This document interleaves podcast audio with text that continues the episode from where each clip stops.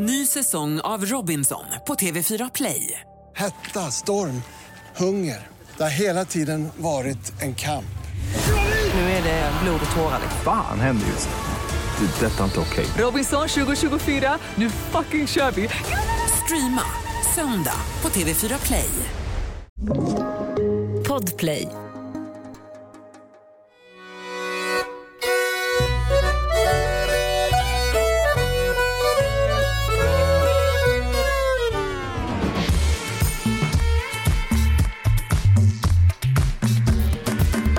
Glad måndag! Du lyssnar på Jag är svensk, podden som tar upp det svenska, det osvenska och allt däremellan. Zanna, jag är väldigt spänd inför vår, eh, vår gäst idag. Jo, men jag känner likadant för att jag har liksom inte superkoll på honom och jag har velat ha liksom reda på mer men har hållit mig inför liksom dagens möte här, eller vad ska man säga, intervju eller träff eller ja, Ja. vad vi ska säga. Så att, eh, Vi får se vad det blir. Och det var nog bäst att du inte googlade. Det står en hel del elaka saker om mig på Ja. internet. Jag Så kan faktiskt berätta att han var toastmaster på min studentskiva eh, och var grym redan då. Veckans svensk är briljant, smart, envis och rolig. Han är ingen mindre än Aron Flam. Välkommen till oss Aron! Tack så mycket. Du, eh, vad kul att ha dig här. Eh, tack för att du vill podda med oss. Sant nöje. Hur ska man annars spendera en måndag förmiddag? Jag håller helt med. Det finns inget bättre att göra än det här. Nej.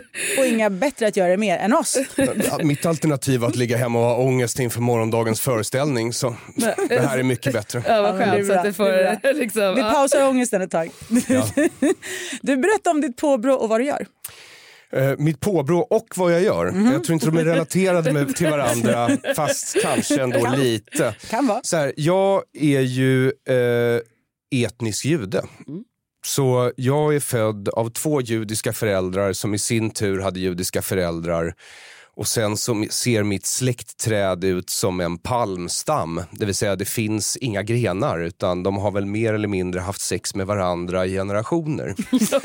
eh, Alltså det låter lite farligt. Eftersom jag trots min judiska uppväxt inte ville bli läkare, ekonom eller jurist så sprang jag så långt bort jag kunde och hamnade som en jävla klyscha i humorn istället.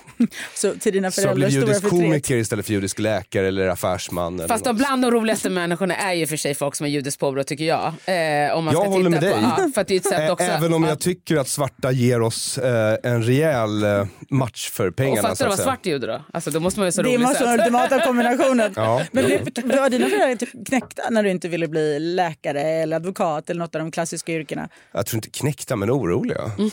Hur känner de nu? Nej, fortfarande oroliga. De undrar, när jag ska skaffa ett riktigt jobb. Det får jag fortfarande höra av min mamma. Okej, du, vår podd heter ju Jag är svensk.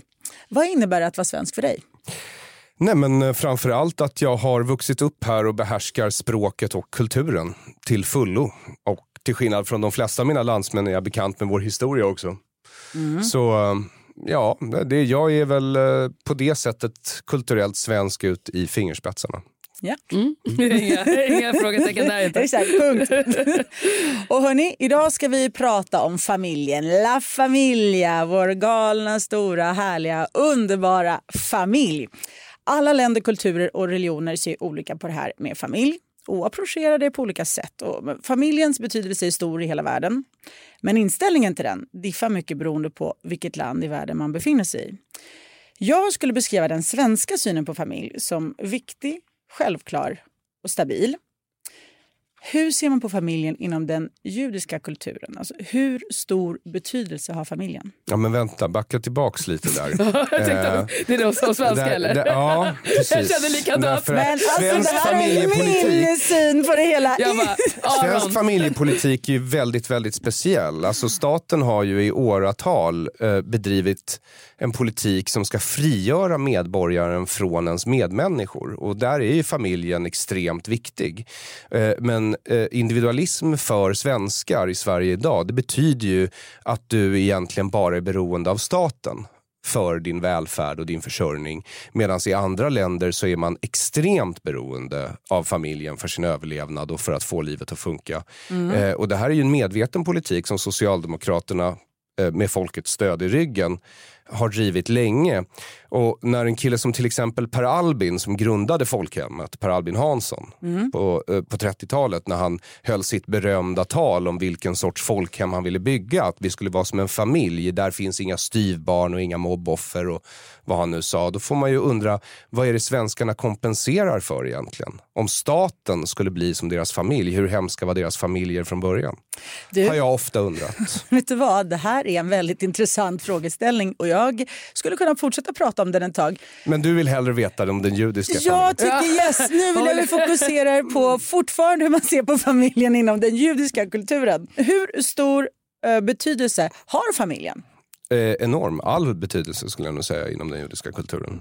Eh, Därför att det var välfärdssystemet för de flesta judar och har alltid varit. Och det är de man litar på. Eh, och eh, när man säger närmaste familj i Sverige så kanske det som mest innefattar kusiner. Eh, när vi säger närmsta familj så är det som minst kusiner. Ja. Vilket innebär att när jag växte upp så hade vi ju eh, fredagsmiddagar ungefär som svenskar i allmänhet kanske har söndagsmiddagar. Det har ju med sabbaten att göra från början. Eh, Eh, och då var det ju så att på varje fredag så såg jag minst mina kusiner och generationerna som var äldre och generationerna som var yngre. Ja, du har verkligen rätt. När jag tänker på familj, jag har väldigt liksom, svensk syn på det tror jag. Eh, tänker jag också Max kusiner faktiskt. Men jag har en väldigt liten familj å andra sidan. Jag har inte träffat min familj eh, från Irak och min familj från Ukraina. Där de, dog ju de flesta under andra världskriget. Så att det blir också ganska naturligt att tänka ganska smått för mig. Mm. Men där är jag Men- som Aron då. Jag kommer ju från Eritrea ursprungligen, eller mina föräldrar kommer från Eritrea. Och det är ju exakt det. När jag säger så här, det är mycket kusin, de bara nej men hur är hon din kusin? Eller hur är han? När jag ska förklara. Jag bara nej, men alltså mina sysslingar, pysslingar, alla får samma stad. Alla får sa... Det är mina kusiner, alltså det är nära familj för mig. Så att där är det väldigt likt det judiska, alltså när du berättar. Och jag har liksom vi har ju varit så stor del av varandras liv, alltså fortfarande. Alltså mina kusiner är ju som, jag ser dem som mina, i stort sett som mina syskon. Så, eh, så att jag menar absolut, så att jag, jag känner igen mycket det du säger. Och så har det ju inte varit med mina etniska svenska vänner tycker jag. När man Nej. ser till familj. På, Ja. Man är en helt liksom, större skyddsnät. Alltså och familjen blir mycket bredare, mycket större. Liksom, Ja kanske. gud ja, det går inte ens så, mm, det är ganska stor skillnad. Sanna, nästan dum fråga, men jag ställer den ändå. Är familjen viktig i den eritreanska kulturen och står man varandra nära? Jag tror att du tycker att det är en dum fråga för att du känner mig och jag har liksom fått insyn i hur den eritreanska familjen... Så att det är ju inte en dum fråga. För de som inte har någon trans, det är enormt viktigt. Jag... Alltså gud, det är nästan något som man har blivit så här inmatad med som, för, som från barnspel. Liksom. Så här, familjen är allt. Alltså, lite så. Och där kommer lite skulden in du pratar om. Alltså, det är, så här, är det någonting som man har implementerat osen som en skuldkänsla eller är det verkligen att familjen är allt? Men eh, familjen är jätteviktig. Eh, jag kan inte uttala mig faktiskt om Irak för jag har inte varit där tyvärr och har inte träffat eh, ja, i stort sett ingen släkt därifrån. Men jag kan uttala mig om Ukraina och i Ukraina så är familjen otroligt viktig också. Eh, den man står varandra väldigt nära. Eh, och eh, det är väldigt rakt och ärligt alltihop. Sen kan jag faktiskt uttala mig om Italien. Jag har bott där i tio år och tycker jag har ganska bra koll på det. Och där skulle jag nästan säga att det är nästan ännu mer, tror jag. Nästan ännu närmare faktiskt. Och här i Sverige är familjen viktig, men samtidigt så respekteras den privata sfären, vilket jag personligen verkligen tycker om. Um, det, så, så funkar jag. Det finns liksom gränser, allt är inte okej och man vill inte inkräkta för mycket eller för länge på andra. Generellt så visas mycket hänsyn, vilket jag är all for personligen. Men hur stor plats tar familjen i den judiska kulturen och i den eritreanska? Eh, ja, men jag kan säga så här att jag är ju innan, precis som du säger, man inser ju, jag kommer ihåg när jag åkte till, inte, ja, men inte första gången, men jag åkte dit andra gången för då är jag lite äldre. Eh, och liksom folk kom bara och ringde på hemma hos mig. Eh, du vet, massa släktingar och det var ju jättefint att det kom med mat och, du vet, och presenter eller allt, eller bara få träffa en och kram. Men jag var så här, man är ju svensk va? Jag bara respektera min privata sfär. Vad gör ni här? Ja. Nej men jag var så här, måste jag öppna? kan jag gömma mig? Så där är jag ju svensk. Så att det, det är liksom, man har ändå, jag gillar den här privata sfären men jag gillar också det familjära. Lite, ja, men, så. Blandning. Ja, så, så det har ju präglat mig genom att vara uppvuxen i Sverige. Eh, Att jag, eh, ja, men lite som du var inne på också. Ja, Mm. nej, men det, ja, för det är viktigt för mig. Det tror jag garanterat kommer härifrån. Ny säsong av Robinson på TV4 Play. Hetta, storm, hunger. Det har hela tiden varit en kamp. Nu är det blod och tårar. Fan händer just det. Det är detta inte okej. Robinson 2024, nu fucking kör vi! Streama söndag på TV4 Play. Ett poddtips från Podplay. I fallen jag aldrig glömmer djupdyker Hasse Aro i arbetet bakom några av Sveriges mest uppseendeväckande brottsutredningar. Går vi in med hemlig telefonavlyssning och, och då upplever vi att vi får en total förändring av hans beteende. Vad är det som händer nu? Vem är det som läcker? Och så säger han att jag är kriminell, jag har varit kriminell i hela mitt liv men att mörda ett barn, där går min gräns. Nya säsongen av Fallen jag aldrig glömmer på Podplay. I Ukraina så tar familjen stor plats.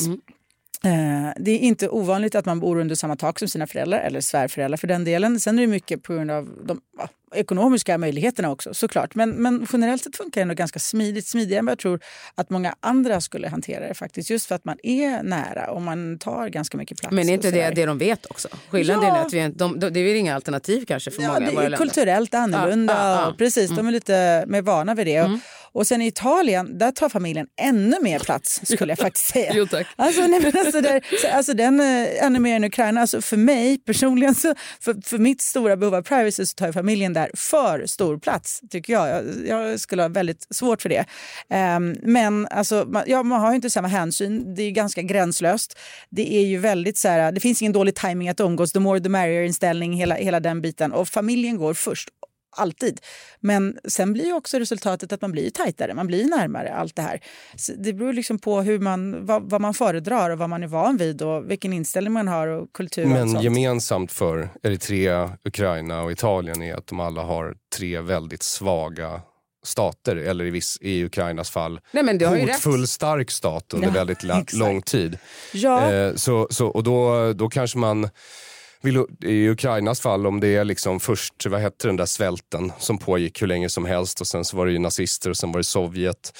Då kanske man bara vill umgås så länge man kan innan man skickas iväg till arbetsläger. Liksom. Man vill passa på. Det är det. Och sen staten är inte, det är inte samma skyddsnät där borta heller. Nej. Alltså, det är nej. självklart och folk har ju inte de finansiella Nej, nej, nej, möjligheterna. resurserna och- Och det- Italien har ju en stat, men jag menar, Jo, jo. vilken italienare bryr sig om den?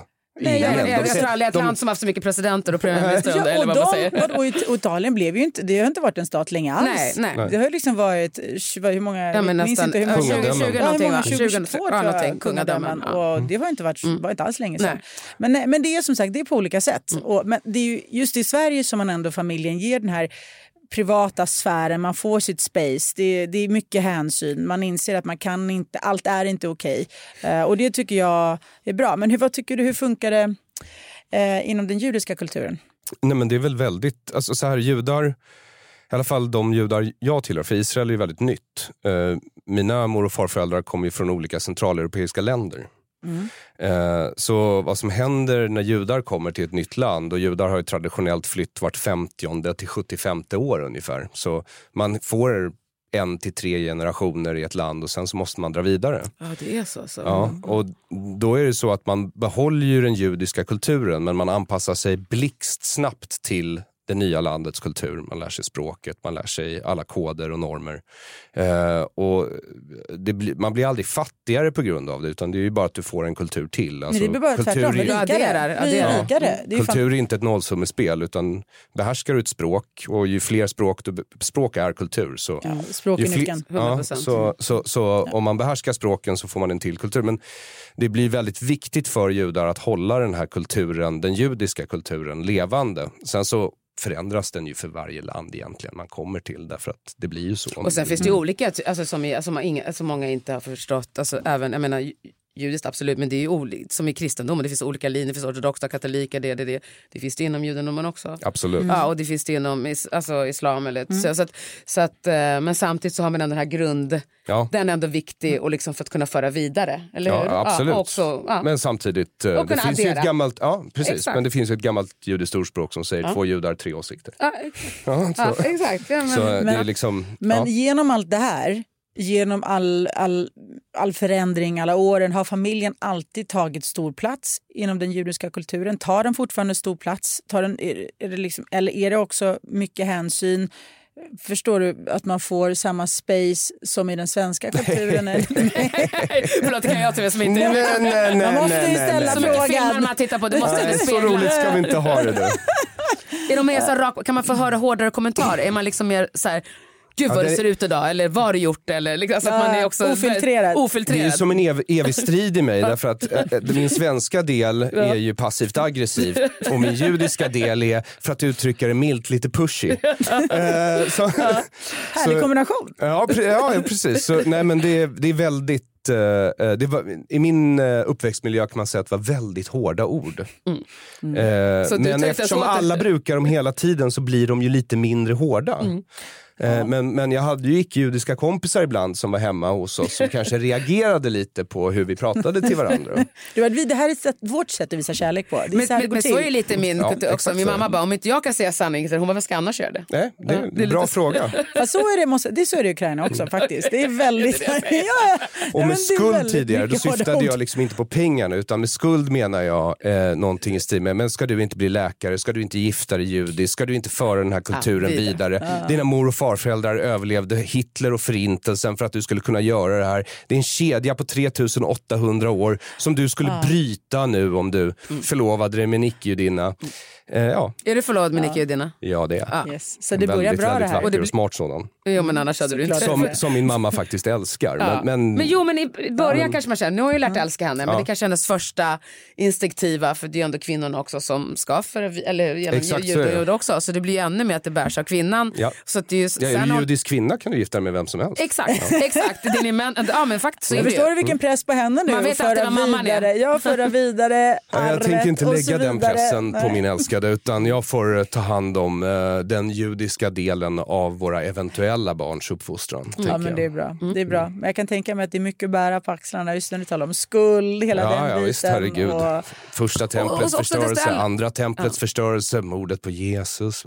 Ja, du vet, det, det finns, det Fast du finns förstår bris så förstår ju du dem också. Jag tror också det är det, för skulden, alltså hade du inte ens tyckt att det inte fanns någon grundläggande sanning och känsla i det, då hade du ju också, men man, man förstår ju var det kommer ifrån också. Absolut. Alltså Men när jag så. var liten så ville Nej. jag ju helst bara slita mig loss och, Och bara vara fri. svensk ja, och fri. fri. Ja. Helst inte bara vara Någonting. jag. Ja. Bara Bara fri. jag liksom. bara fri. Inga måsten, inga krav, Mm. Ja. ingen skuld. Nej. Ja precis, fast det är ju inte så livet ser ut. Inte för någon vuxen oavsett kultur. Alltså vuxenhet betyder ju att ta ansvar. Liksom. Ja, även om man inte alltid vill ta det ansvaret. Jag tänkte säga, inte bara när man är liten, så kan jag känna nu också liksom, att det var skönt att vara fri och ingen skuld och ingenting. Fast den, man var, den måste tanken liksom- var det fem minuter. Ja, exakt. För, du, för sen är den realistisk och inser att så, exakt, så funkar det inte.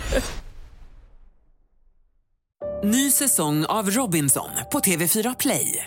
Hetta, storm, hunger. Det har hela tiden varit en kamp. Nu är det blod och tårar. Fan händer just nu. Det. är Detta är inte okej. Robinson 2024, nu fucking kör vi! Streama söndag på TV4 Play.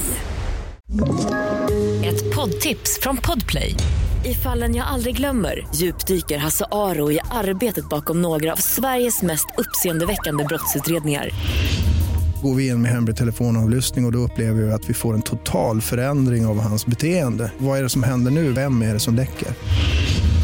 Och så säger han att jag är kriminell, jag har varit kriminell i hela mitt liv men att mörda ett barn, där går min gräns. Nya säsongen av Fallen jag aldrig glömmer på Podplay. Och nu om vi fokuserar lite Mm, på den svenska delen då. Vi svenskar är generellt ganska diplomatiska och konflikträdda som folk generellt sett. Eh, hur är vi med vår familj tycker ni? Är det ett sätt som vi även tar med oss in i familjerelationerna eller är vi direkta, raka, tar fighterna, säger vad vi tycker och tänker? Är vi artiga mot familjen? Alltså jag baserar ju det här på mina ex.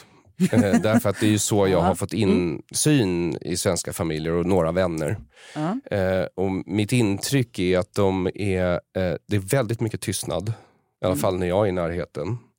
Och eh, barnen har mycket större frihet, i alla fall de jag har dejtat, ehm, än vad jag hade. När jag var liten och växte upp så var det fortfarande så att mina kamrater på gården till exempel fick väl vara ute sommarnätter. Jag märkte knappt av att de hade någon läggtid medan för mig var det liksom fram tills att jag var 15 så var det läggning åtta, släckning halv nio.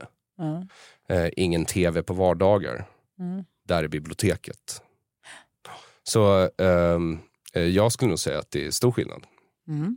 Zena, upp- hur upplever du det? Ja men eh, det var ju samma, jag kände, trodde jag, eller nu för, uppskattar jag på annat sätt men jag tyckte alltid mina föräldrar var strängare eller man ska säga. Mina ehm, ja, svenska kompisar. Men, men sen var det så här, jag kände alltid att föräldrar, alltså jag, inte att jag har varit rädd för min mamma och pappa men det, jag minns att det är vissa saker som jag aldrig skulle kunna Alltså även om man har väldigt rak kommunikation, men det är vissa saker som jag men jag kan inte säga det här till min mamma och pappa. Men alltså jag uppfattar det mer som, jag ser inte alla, men många av mina kompisar, deras föräldrar var rädda att säga saker till deras barn.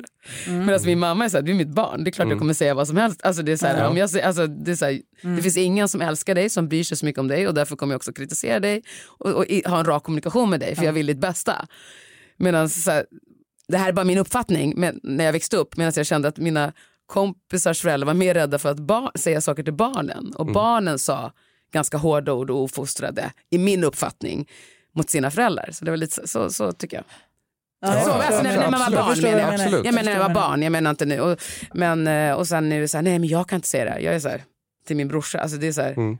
om inte jag ska, lite samma grej, alltså man har blivit, jag bara, men inte jag kan säga till honom, vad ska annars säga? Men jag hade Ja. lite samma också, att jag hade mycket mer eh, strikta regler generellt än mina etniskt svenska vänner. Alltså det, var mycket, det var friare och hemma hos oss så var det också, jag var sist med att få åka in till stan, jag kommer ihåg Vattenfestivalen, alla de här grejerna. Du var Eh, sist med rätt mycket Vivian. Ja, jag var sist med väldigt mycket. men eh, se så bra det blev ändå, höll jag på att säga. Det blev utmärkt. Men det finns ju, nej men jag tror också det här, det är, sen får det inte gå för långt åt andra hållet kan jag Nej, nej, nej, men här för det där är balansen. också hitta en Ja. balans. Eller för att, sen tror jag också det är nära på att man faktiskt vill göra revolution och om man blir eh, hållen tillbaks för mycket. Så det, här- det, för så kunde jag också känna ibland, jag vill inte vara sist med allt, jag vill inte ha hårdast regler av alla. Alltså till, också f- som barn så var det också ganska jobbigt. Men det är väl det vi tre har gemensamt. Ja. Alltså, men det är, som klart, du det är säger. klart man inte vill ha regler höll jag på att säga. Det är klart man vill ha sin frihet. Eh, men. de gör det av en anledning. De gör det av kärlek och omtanke för de genuint tycker att Inser vi nu ja. När, Yes. vi, när vi är vuxna och Nu i när vi gör vissa det med fall har våra egna barn. barn. Ja, men lite, men lite som vi alla tre säger, det bästa paletten är när man får det bästa av båda. Och det är det vi alla tre har, känner jag i alla fall Ja. under det här samtalet har gemensamt. Vi tänker så här, ja, men nu, det, det finns det som är bra från det svenska, så, Man plockar från det judiska eller kultur, alltså, ja, från det ukrainska och, Verkligen. och jag från Eritrea. Liksom. En Svenska. skillnad som jag tror, för nu, nu, har jag jobbat med stand-up väldigt länge och stand-up så finns det ju, är fullt av människor med annan bakgrund än etnisk svensk. Och det, det slog mig efter några år att nästan alla invandrarkomiker när de kommer in på familje, familjestrukturer på scen och jämför med den, den inhemska majoritetskulturen så har alla haft ungefär samma erfarenhet. Det är att de är hemma och leker hos en etniskt svensk eh, kompis. Och sen så är det dags för middag. Och så får de sitta kvar på rummet. Mm. medans deras kompis går iväg och äter middag med föräldrarna. Så Det har jag också upplevt. Alltså jag har upplevt det med en tjej jag var ihop med när jag var 15 när vi låg och hånglade. Så bara knackade hennes pappa på och bara, nu ska det dags för middag, Aron du väntar här. Men gud vad intressant att du säger det. Jag upplevde det också när jag var liten. Ja, alla garanterat. det. Jag tror vi alla upplevt Ja. det. Men jag tror att den biten Men har den förändrats. ändrats. Jag tror garanterat det där har förändrats. Det var nog en generationsfråga. Folk insåg att så här kanske inte... Det är inte vi så borde, artigt, nej. nej. vi borde nog inkludera alla i Nej, vårt men jag hem. tror- men jag liksom. tror också det tror att jag. man Men har- det funkade så då. Jag, tror, jag är helt säker på att Men det, det är så nu. fascinerande ändå att det var verkligen en grej. Ja, Därför men att nu- många av de här stupparna som har skämt om det här, de är ju födda på sent 80-tal. Men det var en grej och då var det en grej. Då funkade det ju så. Men du vet ju också, så att vi Jag tror att alla skämtar så mycket som du ingen vågar längre. Nu bjuder man på middag. Bra. Exakt. Nu bara, nu måste vi ändra det Vi här. gör Nej, en fiskpinne till. Ja, Eller, vi, när det gäller familjen, alltså i Sverige, s- som man tänker på svensk familj, jag tror att vi vi har en hel del eh, artigheter. Alltså det är så onödigt att skapa turbulens om man absolut inte måste. Alltså det gäller nog det mesta och jag tror att även när det kommer till familjen, man tar med sig den här artigheten, liksom som du säger tystnaden. Eh, man tar inte en fight om man absolut inte måste liksom, i, i familjerelationer och det är på gott och ont. Eh, det, det, det är så här, man skapar inte ringar på vattnet bara sådär liksom, utan man, man, man, tänker, man tänker efter och, och man är nog försiktig Eh, på ett annat sätt och inte ofiltrerad som eh, många andra kulturer är. Men sen, jag känner ju spontant att man inte är så konflikträdd inom den eritreanska familjen. Men jag kanske har helt fel. Alltså, hur hanterar man relationerna och dialogen där? Jo men det är så att vi ser ju inte allting som en konflikt. Alltså fort man, alltså jag kan ju känna lite så här svensk, alltså generellt om man säger, ja men alltså snälla, man bara, nej men det var ingen konflikt. Jag måste ju kunna säga, alltså allt är ju inte en konflikt för att jag inte håller med dig. För att jag inte tycker som dig eller för att du inte tycker som mig. Så Om jag höjer rösten? ja men ja, du helt plötsligt så här, ja men sluta nu, jag bara bråka inte, eller nej men jag tycker, man bara nej nej, alltså jag skulle bara säga att Men jag pratar så här. Mm. Ja, och jag tycker inte lika just i den här frågan eller jag håller inte med eller jag tyckte det var oschysst eller du tyckte. Så Mm. att jag tror att man ser fort, liksom man är så konflikträdd så att när det inte ens är i min värld någon konflikt så liksom går, det, äh, går den generella svenska hjärnan in i liksom en så här, jag vet inte. Konsensus är det viktigaste som finns. Ja, Mm. så, att, eh, så att vi kanske inte liksom, det är ju, generellt då, en eritreanska, liksom, det, med en annan svensk familj så skulle man bara shit nu sitter de och bråkar. Vi bara nej nej du har inte hört oss bråka än. Det där är vanlig söndagsmiddag. ja, du ska höra när vi bråkar, du kommer inte tro att det liksom... Ja, så att det är mer så tror jag. ja, samtidigt inte heller en dålig grej det där tycker jag. För att det också så här, jag kan uppleva också att Mm. ibland tycker jag bara, om jag tänker på Ukraina och sådär. Alltså det, visst, jag, jag känner också igen det, att man pratar högljutt och det är mycket mer utan att det är tjass. Men det, är också, det kan ibland bli för mycket tjafs. Att det blir så Såklart. också bara, gud kan det inte Mm. bara, nu räcker det liksom. Och, så och folk släpper inte. Folk är långsinta. Det är Mm. något som jag märkt också. Så här, man kommer ihåg, du vet man går tillbaks, alltså jag kommer ihåg mormor var så här, ja men för 40 år sedan så gjorde hon det och det och du vet och hon och, det, och så här, är ingen stor grej alls. Det är något jättelitet men hon glömmer inte för de är långsinta och släpper inte. Och jag tycker svenskar är så sjukt bra på att inte älta, att släppa eh, och att gå vidare. Man fastnar inte oftast. Alltså, undantag finns alltid, men generellt sett fastnar man inte liksom på vad som hände för 20, 30, 40 år sedan. Det är inte värt att lägga energin på det. Men jag tycker i, inom den ukrainska kulturen till exempel, där är det väldigt mycket, man är väldigt förrättad väldigt länge. Så här, familjen, hon gjorde det och det och nej och det är inte okej. Okay. Alltså, så här, man kanske kräver mer av varandra, jag vet inte. Men det är en liten bitterhet där. Men det kan vara lite så, men sen får du tänka, nu blir också så här, alla generellt sett, men det, många har ju varit soldater också i Therese. Jag tror att de har sett sina vänner dö, mina föräldrar båda varit soldater. Ganska, liksom, mamma från ja, fyra år krigade hon. Jag tror att då är, man lätt, då är man ganska bra på att släppa saker. Mm. Faktiskt, för att du måste, för att du har sett så mycket hända. Men det, men det kan nog vara så att de är långsinta. Ja, men jag, det- andra världskriget, du vet, de, Jo, det men är jag- mycket som har hänt där också. Jag jo, absolut, Inte. men jag har ju, okej, men de, jag, måste ändå ge mina föräldrar, de är faktiskt bra på att släppa saker. Mm. Och det är ju fantastiskt. Ja, och jag vet inte om det beror på det ena eller andra, men för dem har varit, jag tror att ehm, för skillnad är om du har varit med om ett krig eller om du har varit själv en soldat, tror jag. Jag Mm. vet inte. Nu ska inte jag liksom, men, Jag men tror det, att det är skillnad. det måste vara skillnad. Mm. Alltså var fyra år, min mamma var fyra år, alltså var soldat, det är ganska länge. Eller Alltså, så är det bara skillnad i kulturen Ja, eller, eller, så, men, jag, men det är därför jag, menar inte. att det kan säkert vara, men den, det kanske är så med eritreaner, men jag kanske inte, Mm. får ändå tänka på att jag är ändå uppvuxen i Sverige. Så att, och det är ändå liksom, jag har ju släkt över hela världen, de flesta har inte jag växt upp med här. Nej. Så att det kan vara så du säger, men det kanske inte är något jag har upplevt just med de Ja, släktingar nej, jag har växt nej, upp. ja, nej, alltså jag, vet men- bara, jag ja. minns Mm. många... Men svenskar generellt har rätt, de är faktiskt och inte jag, långsinta. Och jag tycker det är en Mm. fantastisk... Det har jag verkligen plockat med mig här. För jag generellt sett verkligen jobbar och försöker Mm. alltid att inte vara långsint, släppa grejer, inte fastna på för grejer. Så jag kommer ihåg mycket från barndomen Mm. och folk som så här, du vet, ser tillbaka på saker som hänt för länge sedan som inte spelar någon som helst De har roll. 1977. Ja, ja, exakt. Bara, då du gjorde bara hon så här och så här. Ja, Men verkligen. Och så här, du, varför lägger du energi på det här? Ingenting förändras. Det spelar Men hur är ingen det roll. judiska då? Liksom? Jag tror att det är personligt. Mm. Därför att eh, jag exploderar när jag blir arg och sen har jag glömt bort det. Eh, min lillebror Mm. exploderar när han blir arg men glömmer inte en oförrätt. Eh, så jag tror att det är, är, är högst personligt faktiskt. Ja. Eh, hur man hanterar sånt där. Men generellt så tror jag att det är bra att explodera så att man får det ur Ut sig. sig, systemet Så att man inte går runt och knyter näven i fickan. Man Liksom, rensar. som för övrigt är ett svenskt uttryck. Ja. Mm. Nej, faktiskt. Ja. Man rensar, rensar, Ja. rensar. Mm. Ja, det är bra. Eh, och, eh, men ja, jag vet inte ens om jag behöver fråga Aron om, om man är artig och, eh, eller om man är rakt på och, i de, den judiska kulturen när det gäller familjen. Eh, och, och sådär. Men jag gör Men judendomen är ju en kultur som bygger på debatt och diskussion. Yes. Det ska diskuteras och debatteras allt hela tiden. Vilket kan bli lite tröttsamt i längden kanske, men eh, det, är inte, det är inte en eh, nu trycker vi ner det här och går vidare. Utan det är verkligen ett ältande. Det är det. Det ska dissekeras. Ja. Ja. Och det finns inga gränser för... Finns, är, det gräns, är, det en hel, är det helt gränslöst? Nej, det finns gränser. Var går den gränsen? Det beror väl på eh, vad du har för eh, syn på religion. Men viss, alltså, eh, hade jag växt upp i en ortodox familj, vilket jag absolut inte gjorde, Mm. så kan jag tänka att eh, vissa religiösa tabun är svårare att diskutera. Allt diskuteras, men, det, vi, men man, man kan diskutera det hur som helst. Det, det kan man inte. Finns det gränser för vad man får synpunkter på liksom när det gäller varandra och sådär? Nej. Där finns inga begränsningar Nej, det tror jag inte. Nej. Det har jag mycket svårt att tro. Israel, är ett la- Israel har ju blivit ett land där folk skriker på varandra spontant på gatan. Och det är när de har trevligt med varandra. Men de lever ju verkligen för dem. Ja, ja, exakt. Men, det, men det är, jag är ju fortfarande, det är ju liksom mitt så här, ja, I have to go there. Men är det verkligen, alltså det allt jag för gemensamt är Israeler finns inget folk som lever så mycket för dagen. Alltså de har en enorm livs... eh, Jo, jo, det kan ju vara över imorgon. Så. Mm, mm, Det är därför. ja. Alltså, I mina ögon så finns det inget eh, diplomatiskt eller artigt i hur man hanterar familjerelationerna i Ukraina i alla fall. Varken i dialogen eller gärningarna kan jag säga. Det finns ingen konflikträdsla. Eh, det är väldigt direkt. Det är ärligt. Man pratar om allt. Man har synpunkter på väldigt, väldigt, väldigt mycket. Eh, och jag upplever att det är något som genomsyrar den ukrainska kulturen generellt faktiskt. Eh, på gott och ont. Alltså, det är mycket som händer. Det är mycket kärlek. Fördelen är att man blir ju ofta väldigt, väldigt nära och väldigt tajta. Nackdelen är att det uppstår ofta konflikter och ibland så kan det faktiskt skära sig rejält. Eh, även med familjemedlemmar, alltså nära familjemedlemmar, den omedelbara familjen.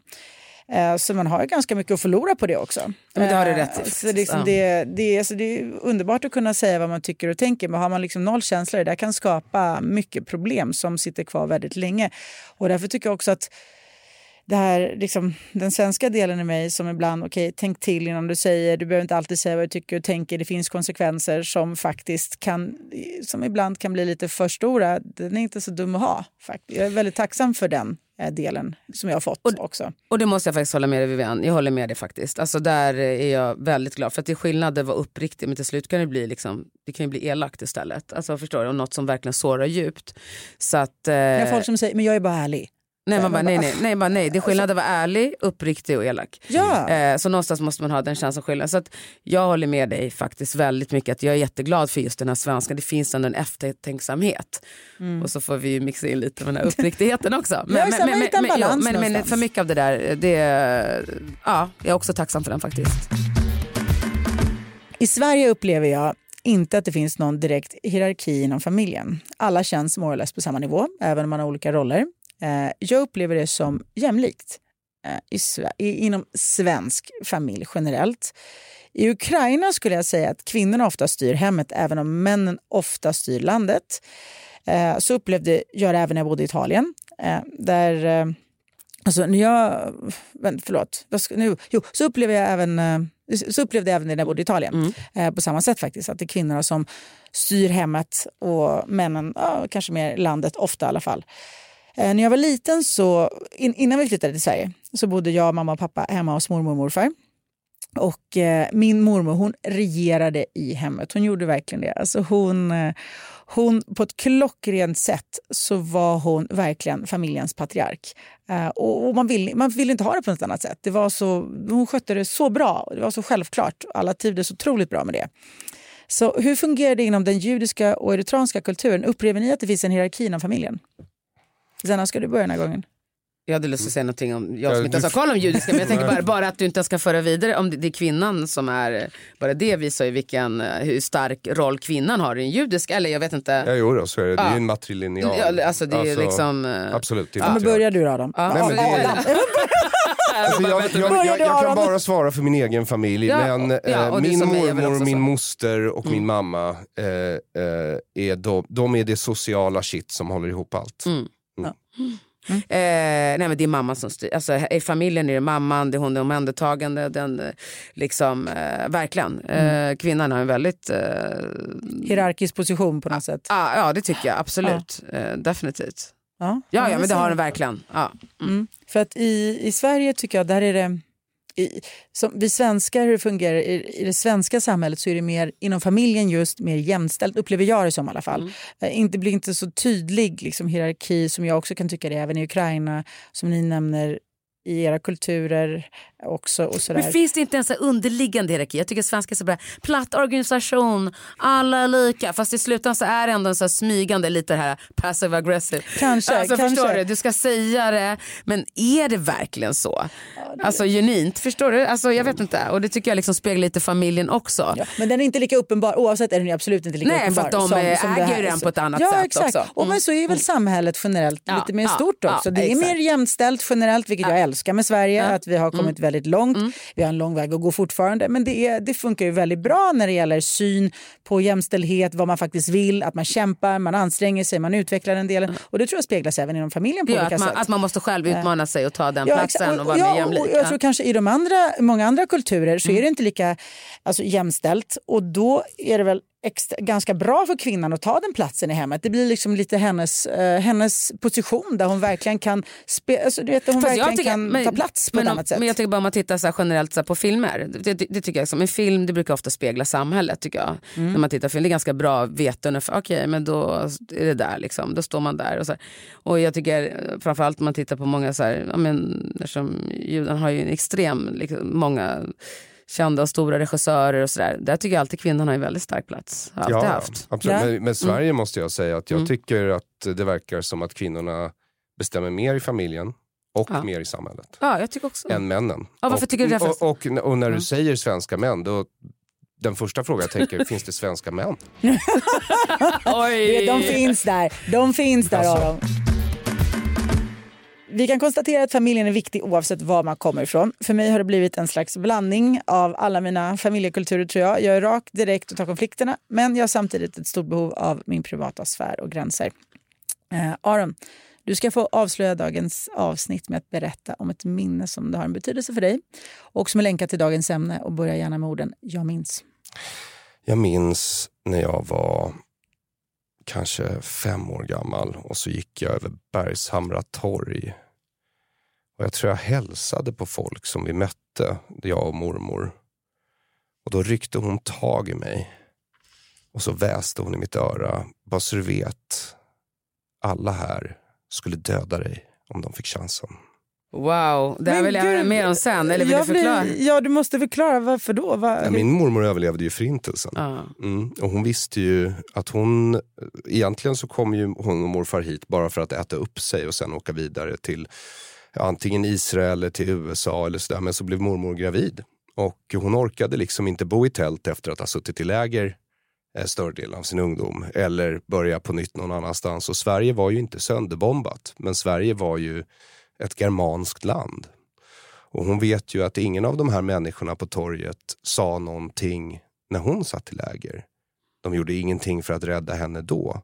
Och hon vet ju också att alla de grannar hon hade i Polen eller de grannar min morfar hade i Tyskland, de vände ju på en femöring när politiken vände.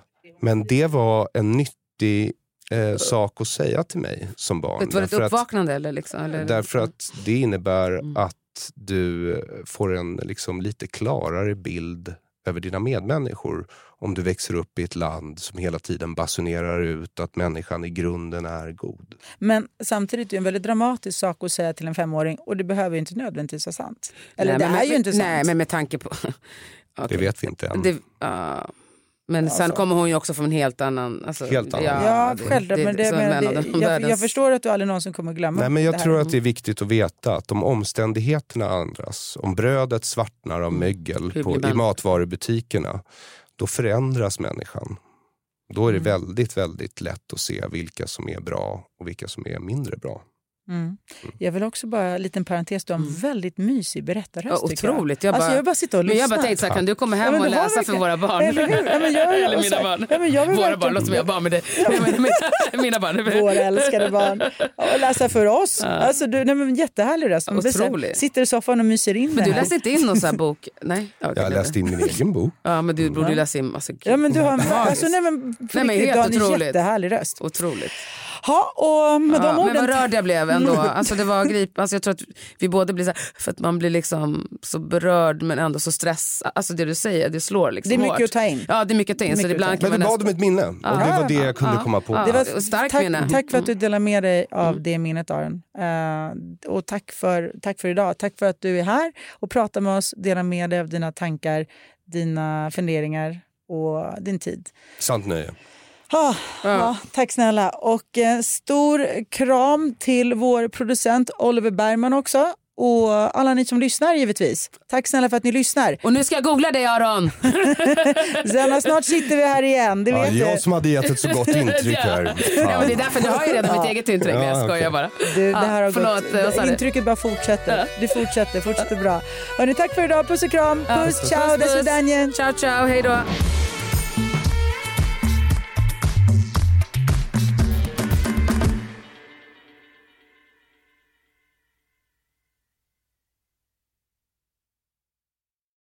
Ny säsong av Robinson på TV4 Play. Hetta, storm, hunger. Det har hela tiden varit en kamp. Nu är det blod och tårar. Fan händer just nu. Det. är Detta är inte okej. Robinson 2024, nu fucking kör vi! Streama söndag på TV4 Play.